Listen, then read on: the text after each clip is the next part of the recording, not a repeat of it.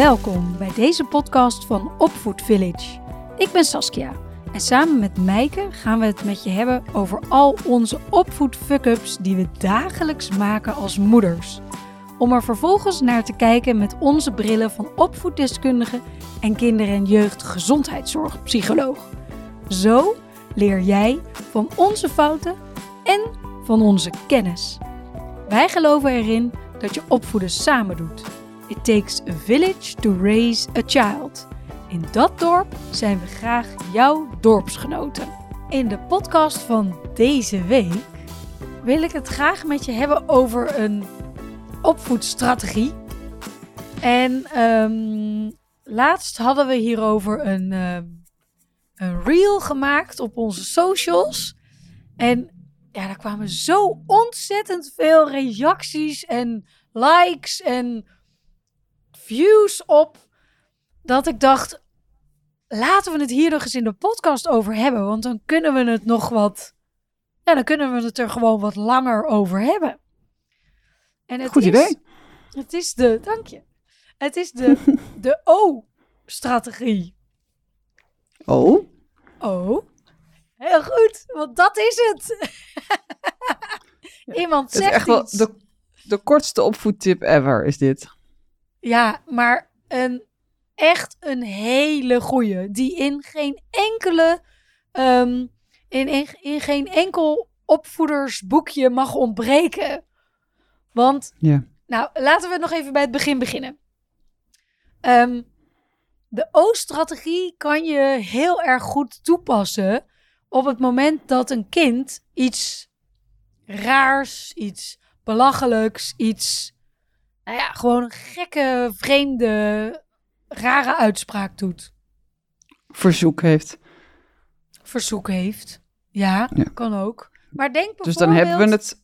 Ja, Ja. wou ik net zeggen. Waar, Ja. waar hebben we het dan over? We hebben het over eh, statements als, uitspraken als... Ik ga nooit meer naar school. Ehm, ik haat mijn broertje. Ehm, ehm, Ik wil een regenboogpoes. ik wil een regenboogpoes. Ja, ja, Ah, die hebben wij. Briljant. Eh, eh, maar ook, jij bent de stomste moeder. Of eh, ik haat je. Mhm. Hè, dat soort, ook dat soort boute uitspraken. Ja. En hoe reageer je dan? Oh. Of hè, alle variaties die erop lijken. Oh. En afhankelijk van het verzoek of de, de uitspraak, geef je de tonatie eraan die erbij past. Hmm. Hmm, is, is in hetzelfde. Hmm. Elk geluid wat je kan maken.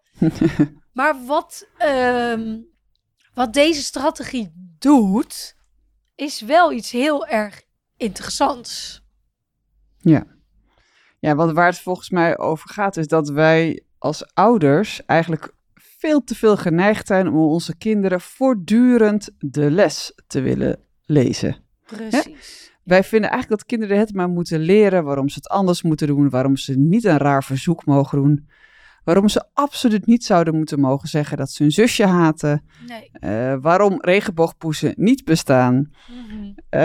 Ja, allemaal van dat soort dingen waarvan je denkt, goh, moet dat nou echt? En wij zijn zo gewend om een verbale reactie te geven op ons kind, Ja. die eigenlijk ehm, vaak als dit soort uitspraken... Nee, en vaak als dit soort uitspraken gedaan worden, je kind al een beetje begint te overprikkelen. Hè? Want als je zegt, ik haat mijn zusje of ik ga nooit meer naar school, dan is er eigenlijk al wat aan de hand. Ja. En als wij dan vervolgens gaan overhalen en een kind willen gaan leren, ja, wat is dan het resultaat?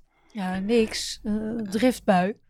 Het, Precies. Dat is niet het moment om in gesprek te gaan met je kind over dat soort dingen. En, en, Ja. en dat, is, dat is veel vaker het geval. Dus veel vaker zouden we niet het gesprek met onze kinderen moeten voeren. En dus niet die eh, les willen leren aan ze. Ja, want inderdaad, precies wat jij zegt, overprikkeling ligt al op de loer. Dus reageer met oh. Of Ja. hmm. Of ah. En nou, iedereen kan zich daar van alles, van alles bij voorstellen. Ja. En, maar het doet nog iets. Ehm, je kind, eh, je kind voelt zich namelijk wel gehoord en gezien. En ik denk dat dat een van de allerbelangrijkste dingen is bij het opvoeden van kinderen. Kinderen, en eigenlijk alle mensen, maar we hebben het hier over het opvoeden van kinderen. Kinderen willen zich graag gezien, gehoord en gewaardeerd voelen. Ja. En met het wel, ehm, wel een reactie geven door O te zeggen, hebben ze, heb, krijgen ze in ieder geval het signaal: ah, ik ben gehoord. Juist. En, en we maken ze ook niet daarna meteen een kopje kleiner door ze weer wat uit te willen leggen of te zeggen dat dit toch echt niet kan. Ze worden gehoord en geaccepteerd in de uitspraak of in het gevoel wat ze op dat moment hebben. Ja. ja. En dan kan je heus later nog wel eens een keer een gesprek voeren over dat je het niet zo fijn vindt als er wordt gezegd dat je iemand haat en wat dat dan daadwerkelijk betekent als je iemand haat. En, hè. Maar niet op dat moment. Nee. Ja, dat kan altijd wel nog op een andere manier. Een moment als je lekker samen in de auto zit en je kan allebei naar voren kijken of zo. Ja. Ehm, maar minder praten dus. En dan ben je dus geen verwaarlozende ouder. nee.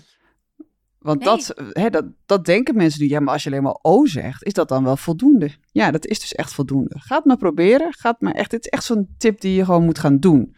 Absoluut. Ehm, en als je dat nou- moet je uitkiezen.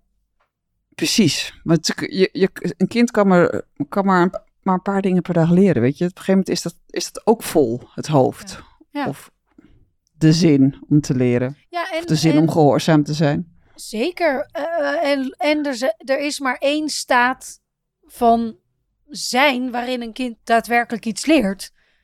En dat is ook eh, dat is het moment dat er geen emoties in het spel zijn. En als een kind roept, geen intense. Ja. nee, geen, nee niet, hè, niet, niet heel erg boos of eh, heel Ja. erg bang. Die allemaal niet. Dus als een kind tegen mij, als een van mijn kinderen zegt: Ik haat je, je bent de stomste moeder van de hele wereld. Ja, hallo, dan is het niet zen om iets te horen. Laat staan Om een mooie les te leren over Nee. haten. Nee. Ja, oh, nee, precies. Ja. Maar dat, moet, dat is wel een heel mooi. Dat is een Moet je voorstellen, moet je moet je, je voorstellen hè, dat, dus, dat als jij eh, tegen, eh, in de ruzie met je partner iets onredelijks roept en dat je partner jou dan even gaat uitleggen waarom dat dan wel of niet correct is. Nou goed, ik heb nogal een verbaal aangelegde partner, dus die, dus die wil dat wel nog eens doen. Nou, dan word ik echt gewoon woest. Pislink. Ja. Pisslink, ja. Dus dat, maar dat vinden wij dus echt niet relaxed. Maar we doen het keer op keer op keer wel bij onze Bij kinderen. onze Op het moment dat, Ja, moeten we gewoon mee kappen. ja, Kijk, en als je het nou heel moeilijk vindt, als je het nou echt heel moeilijk vindt, heb ik nog wel een andere leuke manier om te reageren. Die ken jij ook volgens mij. En dat is op het moment dat bijvoorbeeld je kind zegt, eh, nou, neem even mijn voorbeeld van de regenboogpoes. We hebben tegenwoordig een, een zevende gezinslid. Eh, dat is de regenboogpoes en die gaat vaak met ons mee. Ja. Eh, die kan ook op je hoofd zitten of op je schouder. Maar vaak doet hij hele gevaarlijke dingen. Oh. Of op het moment dat onze jongste iets niet durft, dan doet regenboogpoes het eerst en dan durft zij het toch ook. Aha. Dus het is een imaginaire vriend. Maar in het begin wist ik natuurlijk niet over wie we het hadden. En dacht ik dat ze een echte poes wilde met regenboogkleuren. dus ik, ging, ik was dus heel geneigd om haar uit te gaan leggen dat je een poes echt niet in regenboogkleuren kon verven. Dat dat zielig was.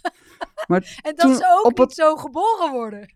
Dat- ja, precies. Ja. Ja, ja, Nee, maar nee. Ik heb, er- ja, ik heb er echt een handje van om dan die magie uit zo'n kinderkopje zo wap Ja. eruit te Ja. swipen. Terwijl dat is natuurlijk helemaal niet nodig. Dus ik zei tegen haar, ah, ah een regenboogpoes. Even schakel, schakel, schakel. Ja, en toen zei ik, eh, oh, wat zou je dan doen als je een regenboogpoes had? En eh, toen keek ze me aan met van die ogen van de.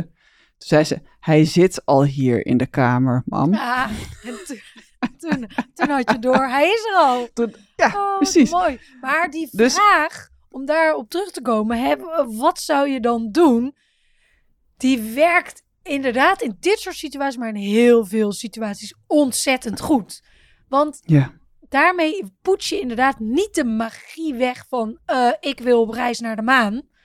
Of ik wil een regenboogpoes. Maar ja. laat je de fantasie voortleven. En omdat het in zo'n kinderkoppie al zit, hebben ze er vaak veel meer over nagedacht dan dat wij doorhebben. Ja. En komt er een heel verhaal. Ja, dat is heel leuk. Ja, Maar heel ook, leuk. ook, ook op, dit is natuurlijk een beetje, dit is een heel leuk moment, maar ik, eh, een ander voorbeeld eh, van vanmorgen nog toevallig, toen eh, wilde, wilde onze, de, eh, onze jongste, die wilde niet naar school. Dus die zei tegen mij, ik ga niet naar school. Oh ja. Ik ga niet naar school. En dan zinkt de moed dat het dan een beetje in mijn schoen. Denk ik, oh god, hebben we er weer één deze ochtend. Ja. Maar goed, ik, ik was vanmorgen lekker scherp. Ik had mijn koffie al op. Dus toen zei ik, oh, als je niet naar school gaat, wat zou je dan de hele dag doen? Ja, perfect werkt hij. Ja. En toen zei ze, nou, dan ga ik de hele dag bij jou op schoot zitten. Oh, Dus dacht ik, oké, wat ga ik allemaal doen vandaag? En toen ging ik haar vertellen wat ik allemaal ging doen vandaag. En dat, hoe dat het dan uit zou zien als zij bij mij op mijn schoot zat. En Ja. dat ik eh, op, de, op de brommer ging en dat ik boodschappen ging doen. En dat ik nog even met iemand koffie ging drinken. Nou, ik had allemaal activiteiten eh, eh, en dat ik ook ging yoga doen. En dat zij dan op mijn schoot zou zitten, dat het allemaal toch een beetje moeilijk voor haar was om op mijn schoot te blijven zitten dan de Ja. hele tijd. Toen op een gegeven moment moest ze zo erg lachen, want ze vond dat ook echt een grappig idee. En toen, toen was het ook klaar. Toen heeft ze gewoon later de schoenen aangetrokken, zijn we naar school gegaan, heeft ze het er niet meer over gehad.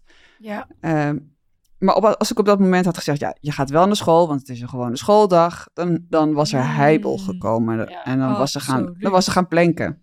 Ja, Ja. en gillen. Dus, Ja. dus het helpt ook om een beetje lucht in de situatie te brengen. Dus naast de. O is de, en wat zou je dan doen, ook een goede om het eh, ijs Ja. te breken. Absoluut. Nou, dan hebben we hier even twee hele mooie praktische opvoedtips in één podcast eh, weten, te, weten te stoppen. Top. Top. We sluiten hem af. De O-strategie. En wat zou je dan doen? Neem ze mee en vul ze bij je andere opvoedvaardigheden. Dankjewel voor het luisteren in ieder geval naar deze aflevering. Vind je onze afleveringen leuk en wil je op de hoogte blijven van wanneer de volgende aflevering er is?